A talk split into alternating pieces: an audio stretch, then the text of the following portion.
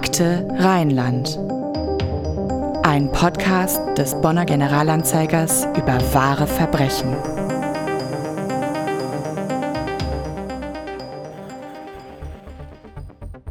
Alle Augen sind auf den stämmigen Mann gerichtet, der in Handschellen in den Gerichtssaal geführt wird. Und jeder stellt sich wohl die Frage, hat Dirk D. seine Frau Sandra tatsächlich am neunten September zweitausendzwölf in Eitorf erwürgt, ihre Leiche zerstückelt und mit den Abfällen der Krankenhausküche, in der er als Koch arbeitete, entsorgt? Das wirft ihm die Anklage vor, denn genau so hatte er das im vergangenen Jahr seiner damaligen Geliebten geschildert. Doch stimmt diese Geschichte? Objektive Beweise gibt es keine, eine Leiche wurde nie gefunden und Dirk D. bezeichnet sein Geständnis als Erfindung. Ja, hallo und herzlich willkommen. Wir begrüßen euch zu einer neuen Episode unseres Crime-Podcasts Akte Rheinland. Hier sprechen wir alle zwei Wochen, immer donnerstags, über wahre Verbrechen aus der Region um Bonn. Das Verbrechen, um das es heute geht, ist bis heute nicht aufgeklärt. Um genau zu sein, ist nicht einmal mit Sicherheit geklärt, ob es ein Verbrechen gab. Denn das wichtigste Beweismittel fehlt in diesem Fall, die Leiche. Und über diesen Mord ohne Leiche sprechen wir heute mit Jörg Mannhold. Hallo Jörg. Hallo. Und wir, das sind Anna-Maria Bekes. Und mein Name ist Jonathan Kemper. Hallo auch von mir. Jörg, ich stelle dich noch mal kurz vor, obwohl du ja eigentlich schon quasi Stammgast hier in unserem Podcast bist. Du bist seit zweitausendelf Ressortleiter Regionales hier beim Generalanzeiger, warst zuvor Kreisberichterstatter in unserer Redaktion in Siegburg und äh, zu deren Einzugsgebiet gehört auch Eitorf. Und in Eitorf spielt unser heutiger Fall. Was ist für dich das Faszinierende an diesem Mord ohne Leiche, wie der Fall genannt wird? Ja, also zuerst mal, ähm, wir waren ja über die ganze Zeit auch Zeuge äh, der Ermittlungen. Das hat sich eine ganze Zeit hingezogen. Wenn es einen mutmaßlichen Mord gibt und die Leiche fehlt, dann ist das ja schon mal per se spannend, äh, weil es könnte ja auch sein, dass äh, derjenige einfach nur weggezogen ist, abgehauen ist, sich getrennt hat. Was den Fall aber eben besonders spannend und faszinierend macht, ist, dass es eine ganze Reihe von Spuren gibt. Man kann also verschiedene Szenarien durchdenken und es könnte alles gewesen sein. Und am Ende, ja, ist es, ist es schwierig, sich für eine Version zu entscheiden. Am besten versuchen wir mal, die Geschichte einigermaßen chronologisch zu erzählen, denn die ist ja durchaus nicht unkompliziert, wie gerade schon angeklungen ist. Wir beginnen am achten September zweitausendzwölf, dem Tag, an dem Sandra D. zum letzten Mal gesehen wird. Was wissen wir eigentlich darüber, wie dieser Tag verlaufen ist? Also während des Prozesses hat sich herauskristallisiert, dass sie am achten September zuerst mal mit ihrem Ehemann gefrühstückt hat zusammen. Das ist insofern erwähnenswert, als zu dem Zeitpunkt schon klar war, dass sie sich von ihm trennen wollte. Und sie sind gemeinsam dann mittags zu ihrer neuen Wohnung gefahren. Finde ich auch bemerkenswert, dass er ihr da Hilfe anbietet. Also es, bis zu dem Zeitpunkt scheint das ja alles einigermaßen einvernehmlich gewesen zu sein. Dann hatte sie eine Schicht, nämlich sie arbeitet im Supermarkt in Eitorf und wohlgemerkt, es ist samstags. Soweit wir wissen, hat der Supermarkt bis einundzwanzig Uhr auf. Wahrscheinlich muss man danach dann noch ein bisschen aufräumen, sortieren und sauber machen. Und sie war dann bis zweiundzwanzig Uhr äh, in dem Supermarkt, ist dann nach Hause gefahren, war gegen zweiundzwanzig Uhr dreißig zu Hause. Und naja, also wenn man es von außen sieht und äh, Zeugen als Indikator nimmt, äh, heißt es, dass sie zum letzten Mal um zweiundzwanzig Uhr, als sie den Supermarkt verlässt, gesehen wurde von Zeugen. Und tags darauf haben ihre Kollegen sie vermisst gemeldet. Ja, wir haben gerade schon gehört, sie will offensichtlich ihren Mann verlassen. Sie hat auch eine Tochter, der, die allerdings nicht von ihm ist, und einen älteren Sohn, das können wir schon mal sagen. Man kann ja festhalten, um die Ehe von Sandra und Dirk steht es nicht zum Besten. Ja, das ist, glaube ich, objektiv, denn es auch ihr Mann hat äh, eingeräumt, dass es so war, dass sie sich trennen wollten. Und sie hatte offenbar einen neuen Geliebten. Das war, sagen wir mal, innerhalb weniger Jahre dann die, so nachvollziehbar, die vierte Beziehung. Sie hatte vorher einen Mann, da ist ein, äh, sie hatte einen älteren Sohn von dem ersten Mann, ein, äh, eine Tochter von dem zweiten, dann hatten wir den Angeklagten und jetzt aktuell hieß es, dass sie einen neuen hat. Also vier in der Reihe. Genau, also es soll auch ständig Streit um Geld gegeben haben und ähm Sandra war wegen Angstzuständen in Behandlung, auch das wissen wir. Es ist die Rede davon, dass Dirk D., ihr Ehemann, sie kontrolliert und auch unterdrückt haben soll. Und dann hat sie ihm, wie gesagt, kurz vor ihrem Verschwinden eröffnet, dass sie auszieht und schon eine neue Wohnung gemietet hat. Und er hilft ihr dann sogar an diesem achten September, Sachen in die neue Wohnung zu bringen. Also er hilft ihr quasi beim Umzug, beim Start in ein neues Leben. Das ist ja schon mal bemerkenswert. Und hier fängt es eigentlich auch schon an, dass wir nicht mehr genau wissen, was passiert ist. Denn da gibt es ja mehrere Versionen. Genau, aber fest steht nur eins. Am neunten September zweitausendzwölf, diesem besagten Sonntag, ist Sandra verschwunden. Und sie ist bis heute nie wieder aufgetaucht. Gibt es denn irgendeine Hoffnung, dass sie noch leben könnte? Grundsätzlich, die Leiche ist nicht aufgetaucht, müsste man davon ausgehen, dass es... dass es sein könnte, dass sie sich aus freien Stücken irgendwohin in die Welt bewegt hat. Allerdings gibt es keine Informationen darüber, dass sie beispielsweise ihre E C-Karte oder ihren Personalausweis oder so noch mal irgendwo benutzt haben könnte.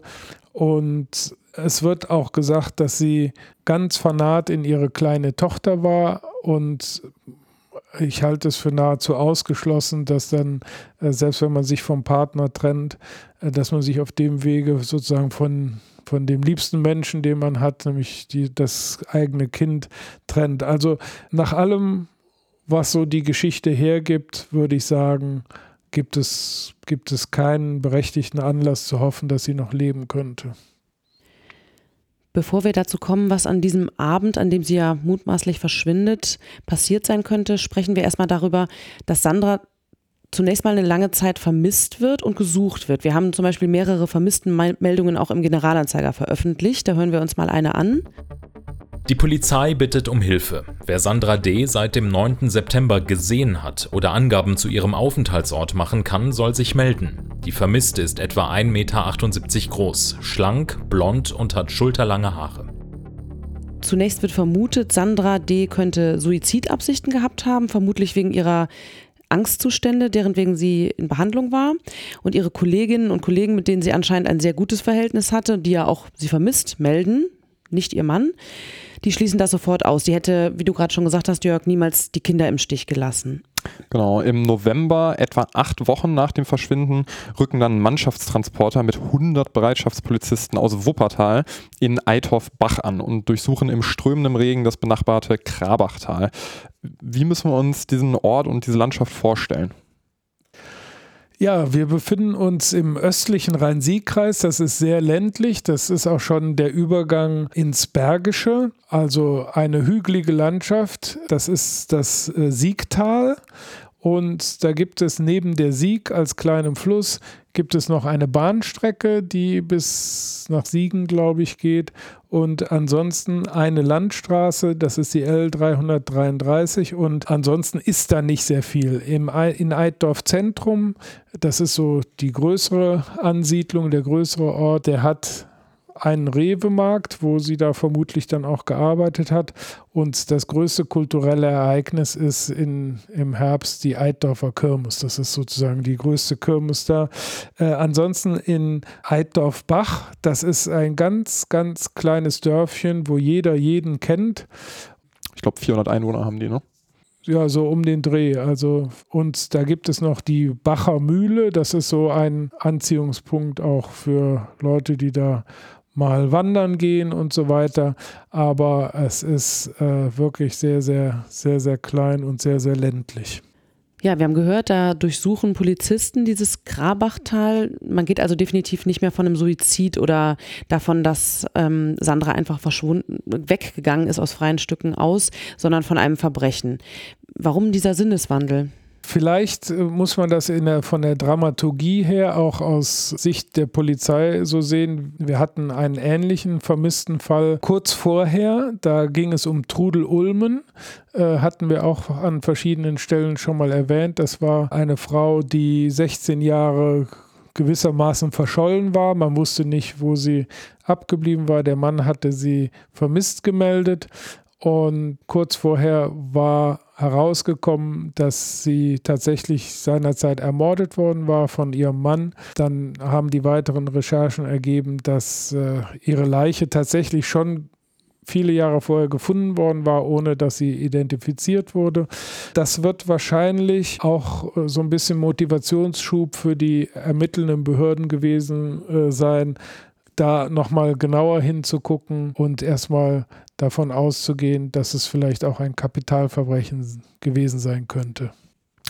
Mitte November wird intensiv weiter nach Sandra bzw. nach ihrer Leiche gesucht.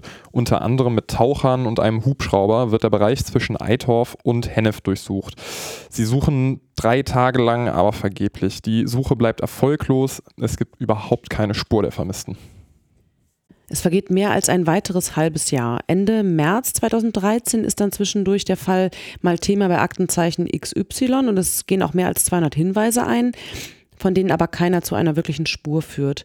Sandra wird also jetzt seit rund neun Monaten vermisst, als die Polizei im Juni zweitausenddreizehn schließlich eine weitere groß angelegte Suchaktion startet. Eine Einsatzhundertschaft durchkämmt ein Waldstück bei Mittelscheid, nicht weit entfernt von Eitorf-Bach, über das wir eben gesprochen haben, wo Sandra lebte. Wiederum allerdings ohne Erfolg, keine Spur. Erst im August zweitausenddreizehn, also fast ein Jahr nach dem Verschwinden, gibt es dann den Durchbruch in Form eines Haftbefehls gegen Dirk D., Sandras Ehemann. Wie kommt es denn dazu jetzt so plötzlich? Ja, das ist die überraschende Wendung, denn es gibt Hinweise darauf, dass der Ehemann der Täter gewesen sein könnte. Und zwar, dessen neue Freundin berichtet, dass er ihr die Tötung gestanden habe. Wohlgemerkt, die Freundin selber ist nicht zur Polizei gegangen, sondern deren Freundin, der sie die Geschichte erzählt hat. Und zwar hieß es, er habe ihr erzählt, er habe sie an dem Abend umgebracht, erwürgt und dann später Zerstückelt. versteckt. Zerstückelt und die, die Leichenteile in der Krankenhausküche, in der er als Krankenhauskoch arbeitete, entsorgt. Also das klingt nicht nur ziemlich grausam, sondern das klingt auch erstmal ganz schön verwirrend. Und ich glaube, wir müssen an dieser Stelle mal zurückspringen zu diesem entscheidenden Abend, an dem das passiert sein soll. Denn da gibt es jetzt ja nur zwei verschiedene Versionen. Genau, wir haben ja eben schon über den einigermaßen unstrittigen Verlauf dieses Samstags gesprochen. Erst das Frühstück, dann zur neuen Wohnung. Sandra fährt zur Arbeit und kommt dann gegen zweiundzwanzig Uhr dreißig, also halb elf abends, nach Hause. Und was passiert dann? Ja, dann sagt ihr Mann, der dann festgenommen und verdächtigt wird, es hätte sie sei nach Hause gekommen, hätte, sie hätte ihn gefragt, ob er ihr sechshundert Euro für die Kaution für die neue Wohnung gebe, und als er dann abgelehnt habe, sei sie sauer und laut und beleidigend geworden, es hätte Streit gegeben, er habe aber nur seine Ruhe haben wollen, ähm, habe nichts weiter gefragt und sie sei dann ins Bett gegangen und habe gesagt, rechne morgen nicht mit mir, ich werde abgeholt, und von wem, das gehe ihn nichts an. Seiner Freundin, die dann im Prozess Hauptbelastungszeugin wird, hat Dirk D. aber nachweislich eine ganz andere Geschichte erzählt, und zwar diese sehr grausame. Dirk D. hat, so lautet die Anklage vor Gericht, seiner Frau in jener Nacht im Schlaf Beruhigungstabletten eingeflößt und die am folgenden Morgen benommene Frau die Treppe hinabgestoßen. Weil sie noch nicht tot war, habe er sie zurück ins Schlafzimmer geschleppt und dort erwürgt. Die Leiche soll er anschließend zerstückelt und zusammen mit Küchenabfällen des Krankenhauses, in dem er als Koch arbeitete, entsorgt haben. Nur den Kopf habe er an einem anderen Ort versteckt. Oh, das klingt wie aus einem Horrorfilm, und bei der Polizei behauptet Dirk D. dann auch genau das, nämlich, dass es nur in Anführungszeichen eine Horrorgeschichte war.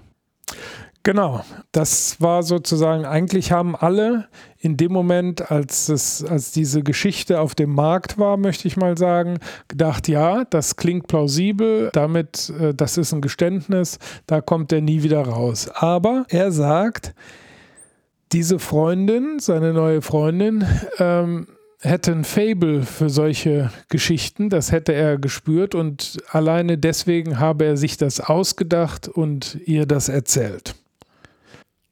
Diese Zeugin, die neue Freundin von Dirk D., die spielt ja eine etwas ambivalente Rolle in der ganzen Geschichte. Was ist das für eine Person?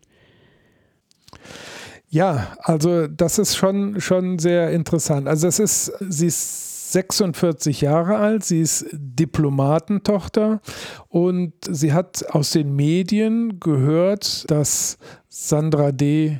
vermisst wird, verschwunden ist. Und sie hat sich selber sozusagen wie Miss Marple auf Wahrheitssuche begeben. Sie war dann bei All Mystery in diesem True Crime Forum unter anderem unterwegs.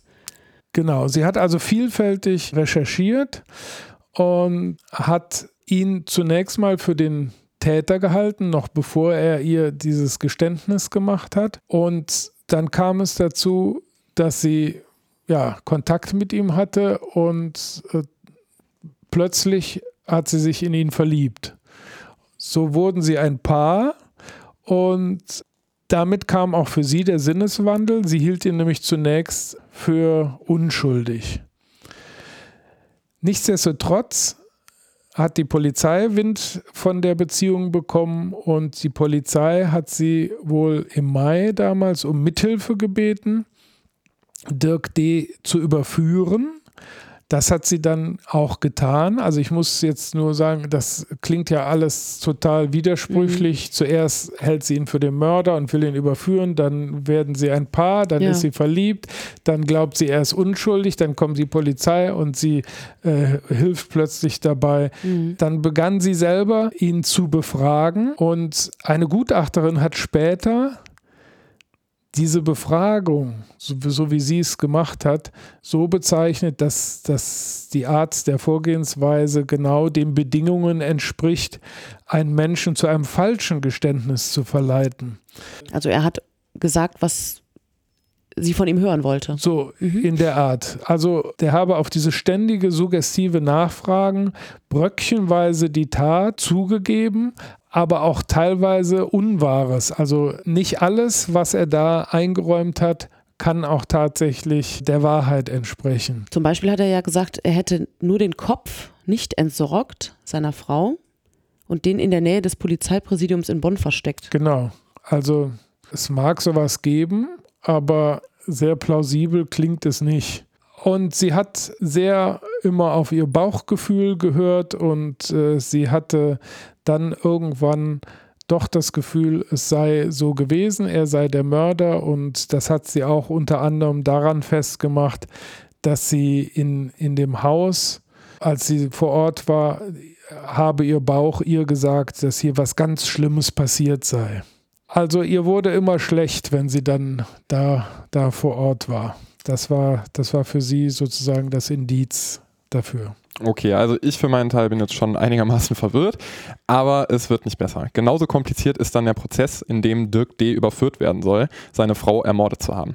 Denn das wichtigste Beweismittel fehlt ja, die Leiche. Im September zweitausenddreizehn wird noch einmal gesucht, die Ermittler haben einen Hinweis bekommen, dass die Leiche von Sandra D. auf dem Gelände einer ehemaligen Mülldeponie in Hersel vergraben sein soll.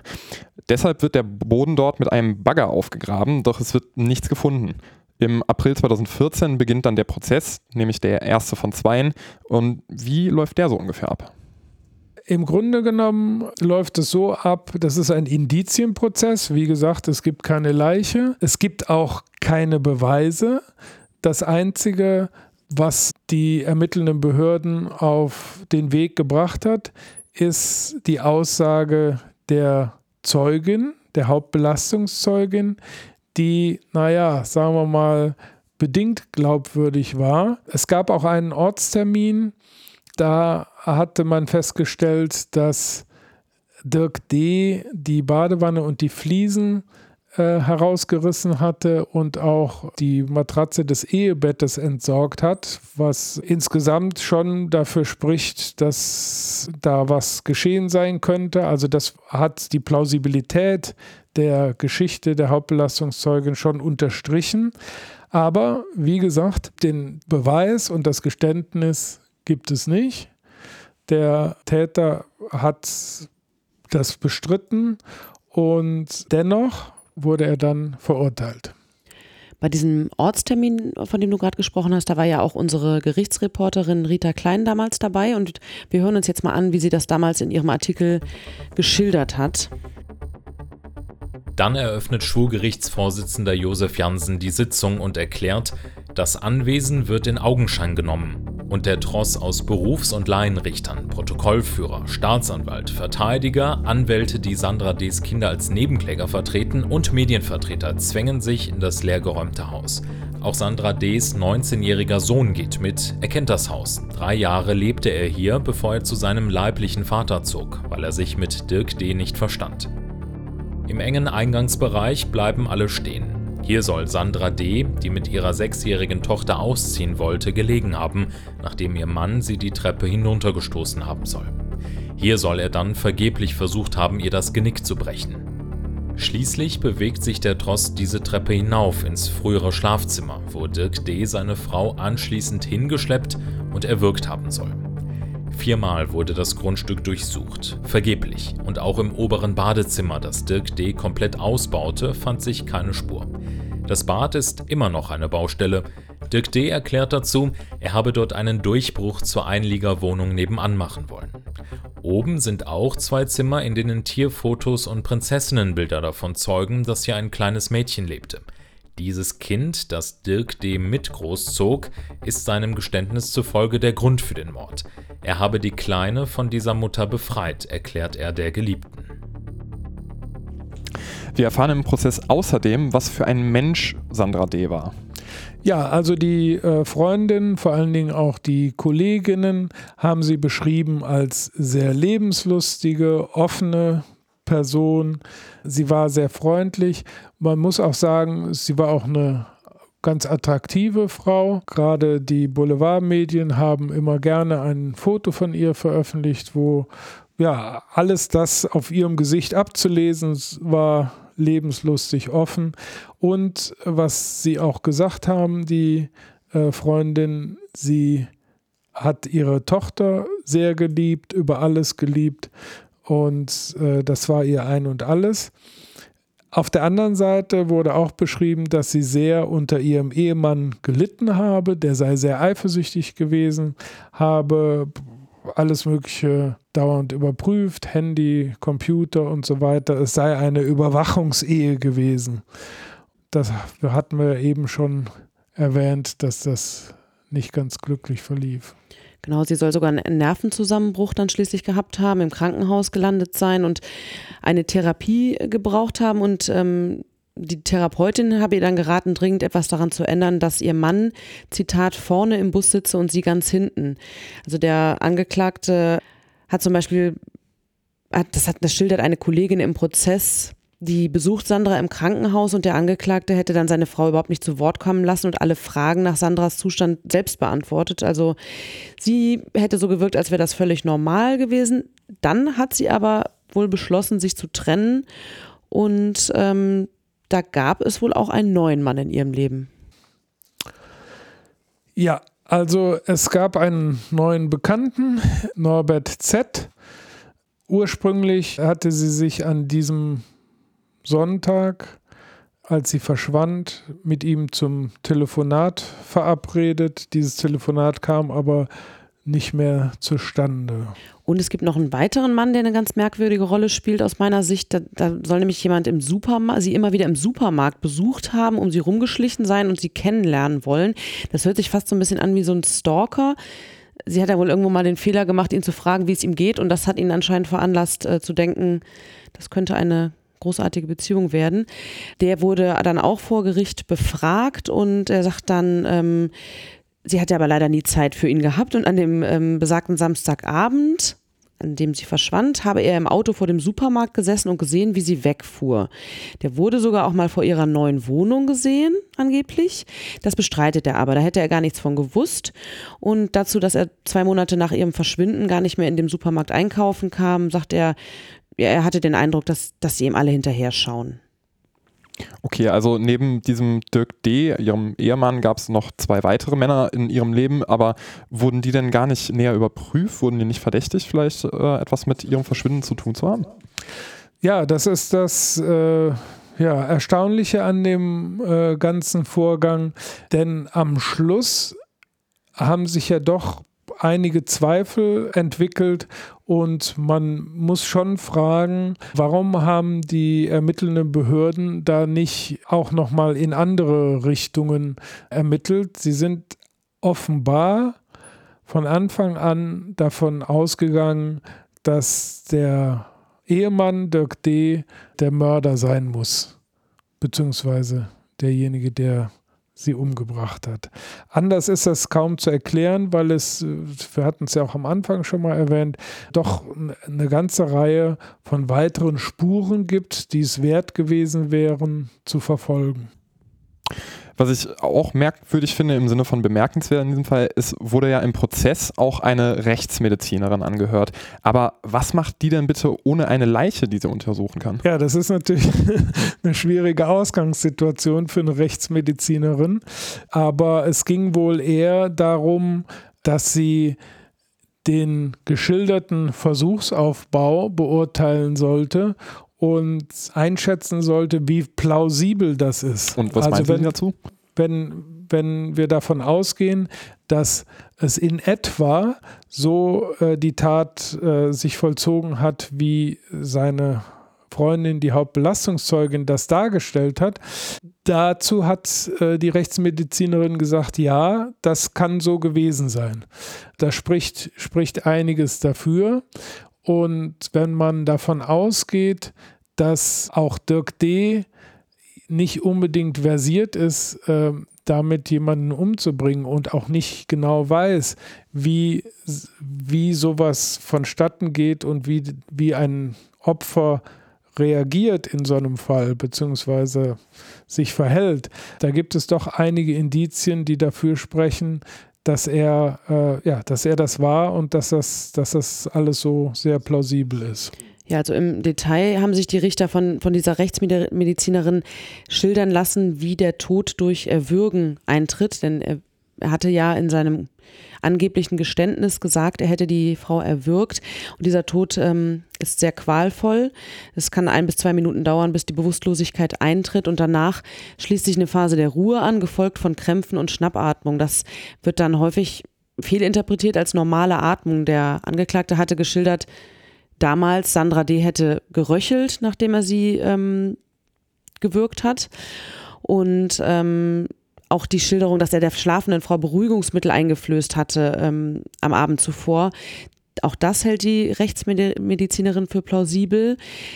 Genauso erwähnt sie, dass es bei Opfern von Erwürgen im Sterben vorkommt, dass sie unter sich lassen, also sich quasi in die Hose machen. Das sei relativ typisch und das wiederum würde erklären, warum er die Matratze des Ehebetts kleingeschnitten und entsorgt hat. Die Anklage war ja zunächst von einem Mord ausgegangen und wollte das Mordmerkmal Heimtücke erkennen, weil Dirk D. die Arg- und Wehrlosigkeit seiner Frau Sandra ausgenutzt haben soll. Im Lauf des Prozesses ändert die Staatsanwaltschaft den Vorwurf aber auf Totschlag. Warum das denn? Ja, das muss man die Staatsanwaltschaft, glaube ich, äh, selber fragen. Ähm, für meine Begriffe gibt es da zwei Möglichkeiten. Einmal, dass es ein strategischer Schachzug ist, weil es, weil Totschlag einfacher zu verargumentieren ist.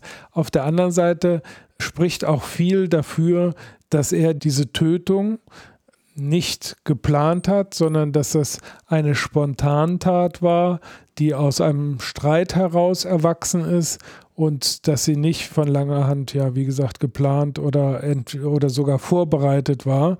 Und ähm, das wäre, das wäre die Möglichkeit, das äh, über den Vorwurf des Totschlags abzuwickeln. Das heißt aber auch, es wird nicht mehr davon ausgegangen, dass Dirk D. seine Frau zerstückelt hat, oder? Nee, der Richter Josef Jansen in diesem ersten Prozess, der sagt zum Schluss, dass es für ihn, dass es nach dem Verlauf des Prozesses plausibler erscheint, dass er sie in der Nacht- und Nebelaktion weggebracht und im Westerwald irgendwo vergraben hat. Elf Jahre Haft werden gefordert und elf Jahre Haft lautet auch das Urteil, das schließlich Anfang Juli zweitausendvierzehn gefällt wird. Man könnte also meinen, Fall abgeschlossen. Aber damit ist die Geschichte ja noch nicht zu Ende. Nein, das stimmt. Ähm, der Bundesgerichtshof hebt das Urteil auf Und zwar mit der Begründung, dass die Hauptbelastungszeugin nicht der erforderlichen kritischen Würdigung unterzogen wurde.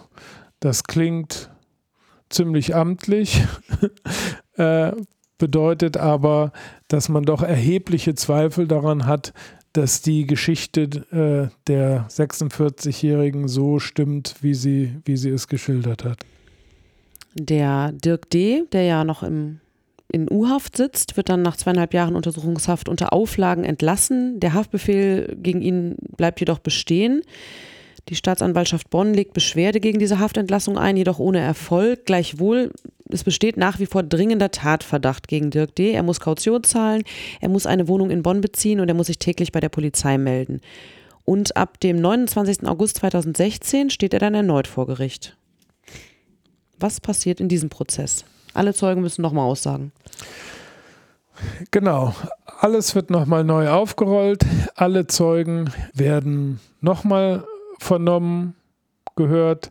Es gibt zwei neue Verteidiger. Insgesamt waren vierzehn Verhandlungstage angesetzt und ähm, erstaunlicherweise am Schluss endet das Ganze mit einem Freispruch.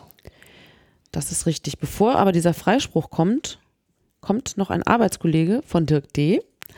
Und der erzählt wiederum sehr, sehr grausige Dinge. Das ist dann wieder verwirrend, gerade vor dem Hintergrund des Freispruchs. Dieser Zeuge will nämlich Mitte November zweitausendzwölf, also zwei Monate ungefähr nach dem Verschwinden von Sandra, gesehen haben, dass der Angeklagte vier bis fünf blaue Müllsäcke verladen hätte. Die beiden haben siebzehn Jahre lang gemeinsam als Köche gearbeitet, zuletzt im Krankenhaus in Troisdorf.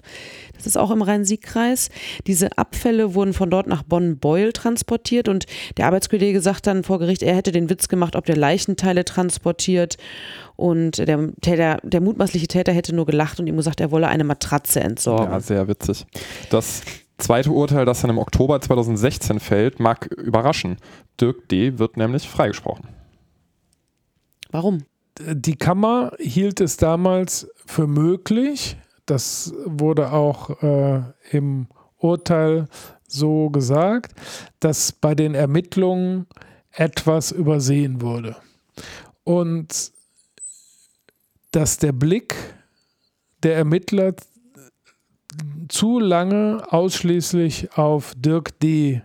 gelegen habe und gewissermaßen als allerletztes Schlusswort sagte damals der Richter Hinrich de Vries, dass die Zeugin, die Hauptbelastungszeugin, eine sehr schlechte Zeugin war. Und das ist, glaube ich, einfach der Hauptgrund. Ähm, wir sind da am Ende im Zweifel für den Angeklagten, der alte Rechtsgrundsatz, ähm, wenn das einzig Plausible, was wir haben, ähm, die Darstellung der Hauptbelastungszeugin ist, die aber sozusagen in ihrer Persönlichkeit und in ihrer Person und dem, wie, wie sie sich gibt, äh, Anlass zu erheblichen Zweifel bietet, dass das richtig ist, was sie gesagt hat, dann kann man den Mann nicht verurteilen. Also diese ganze Geschichte lässt einen doch sprachlos zurück und rechtlich gesehen ist Dirk D. jetzt unschuldig und wenn ich das deutsche Rechtssystem richtig verstehe, darf er auch nie wieder wegen dieses Verbrechens angeklagt werden, oder? Ja, das steht unter anderem in Artikel hundertdrei Absatz drei Grundgesetz ähm, und das ist eigentlich der Grundsatz ne bis in idem, also dass ein einmal freigesprochener oder auch einmal verurteilter nicht erneut für dasselbe Verbrechen angeklagt werden kann. Für mich das Tragischste an diesem ganzen Verbrechen ist eigentlich, dass Sandra bis heute einfach spurlos verschwunden ist und unter anderem ihre beiden Kinder gar keinen Ort haben, an dem sie um sie trauern können. No. Aber was glauben wir denn eigentlich, was wirklich passiert ist? Ähm, hätte die Polizei vielleicht anders ermitteln müssen? Ja, das ist ja vielfach angesprochen worden, dass es da ähm,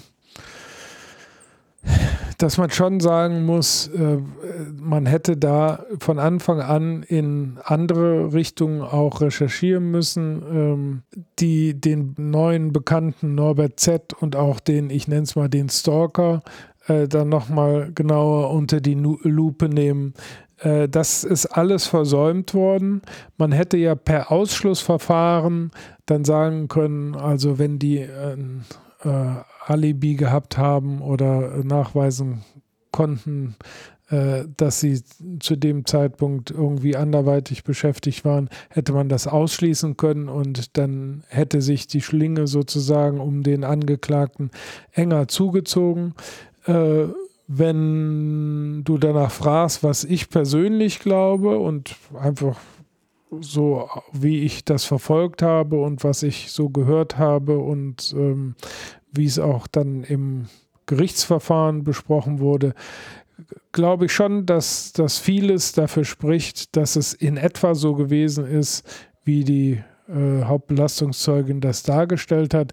Nicht in allen Details. Ich glaube, gut und gerne, dass er einiges hinzugesponnen hat, eben gerade weil sie auf solche Geschichten äh, geflogen ist. Und ich vermag nicht zu vermuten, wo jetzt die Leiche von Sandra D. äh, sein könnte, aber dass es in etwa äh, so gewesen ist, dass, ähm, dass er sie erwürgt hat, das glaube ich schon. Äh, interessant ist auch, dass Sandras Ex-Freund Oliver R., das ist auch der Vater von der äh, Tochter, äh, dass der an, auch an einen tödlichen Unfall glaubt. Äh, und zwar nach einem Streit, denn er sagt äh, über den Angeklagten, dass der zu einem perfekten Verbrechen äh, gar nicht in der Lage ist. Also äh, insofern ähm, Selbst, selbst der geht, geht da von einem Unfallgeschehen aus, das dann tödlich endete. Ähm, es gab zwischendurch auch nochmal einen A- Appell, ähm, ja, wie soll man es sagen, an den Angeklagten oder an den Rest der Welt, nämlich ähm, doch bitte, dass der Täter einen anonymen Hinweis abgibt, wo denn die Leiche liegt, damit man zumindestens die Leiche findet und äh, bestatten kann, sodass man auch die Kinder und die Anverwandten einen Ort haben, an dem sie trauern können. Äh, das ist bisher aber nicht geschehen. Es hat sich also niemand, auch nicht anonym, äh, da gemeldet. Also ich muss ehrlich sagen, dieser Appell des Ex-Freundes, der hört sich für mich, oder Ex-Manns, der hört sich für mich so ein bisschen wie eine Provokation an den Täter an, so nach dem Motto, du bist nicht zum perfekten Verbrechen in der Lage, dass er ihn vielleicht herausfordern will, dann doch noch was zu sagen. Aber genau wie du sagst, man kann in dem Fall vielleicht nur appellieren, dass der oder diejenige, die oder der weiß, wo sich Sandra befindet, sich anonym meldet und dann dazu beitragen kann, dass die Familie zumindest Ruhe findet. Genau. Und damit beenden wir auch schon diese Episode von Akte Rheinland und danken euch, liebe Hörerinnen und Hörer, herzlich fürs Einschalten. Wenn euch unser Podcast gefällt, freuen wir uns, wenn ihr das weitererzählt, wenn ihr uns teilt, uns folgt und uns eine nette Bewertung dalasst. Konstruktive Kritik ist ebenfalls sehr willkommen. Wie ihr uns am besten erreichen könnt, steht in den Shownotes. Bis zum nächsten Mal bei Akte Rheinland. Macht's gut. Tschüss. Tschüss. Das war Akte Rheinland. Der G A-Podcast zu Kriminalfällen aus Bonn und der Region.